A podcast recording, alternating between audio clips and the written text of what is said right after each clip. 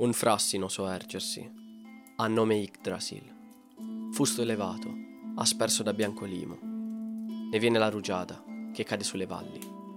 Sempre verde, si erge sulla fonte di Urdre.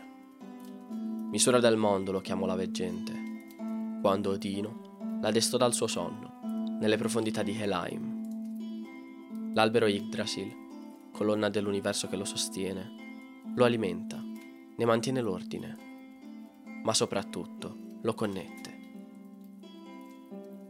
Non vi è uno solo dei nove mondi che sia indipendente grazie all'estenuante lavoro che il paziente albero, per l'eternità, svolge.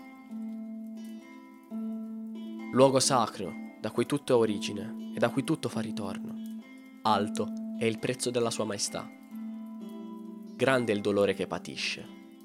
Dalla pianta serpi strisciano tra le sue radici mentre dall'alto creature sacre brucano le sue foglie ancor più sacre, e di lato la sua anziana corteccia non è esente dallo scorrere del tempo.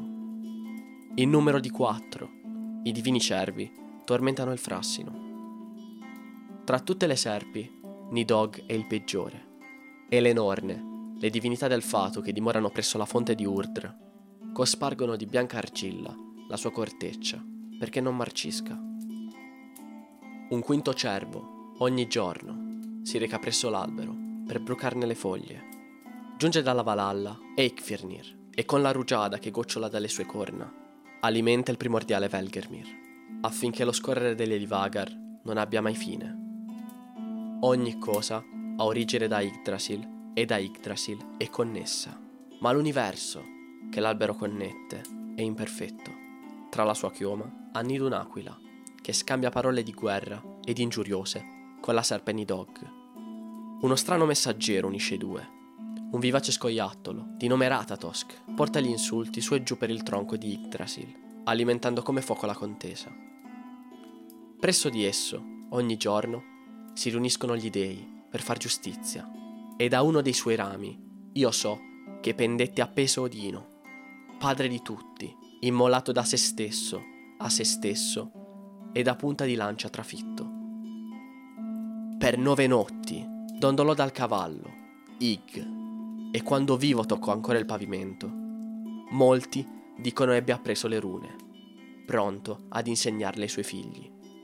Su tre radici poggia il mondo, nessuno sa da dove provengano. Di esse si può dire che emergano l'una da Asgard, la seconda da Niflheim, la terza da Jotunheim presso cui la testa di Mimir continuerà a consigliare gli dei fino al manifestarsi del loro destino. Ma questa è un'altra storia.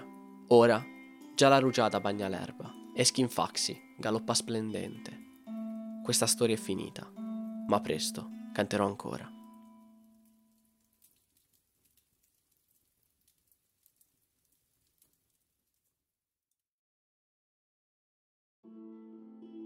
Grazie per aver ascoltato Strofe di Braghi, un podcast di Domenico Pisani e Raffaele Fiorentini sulla mitologia norrena. Musiche originali di Skaldic Tales.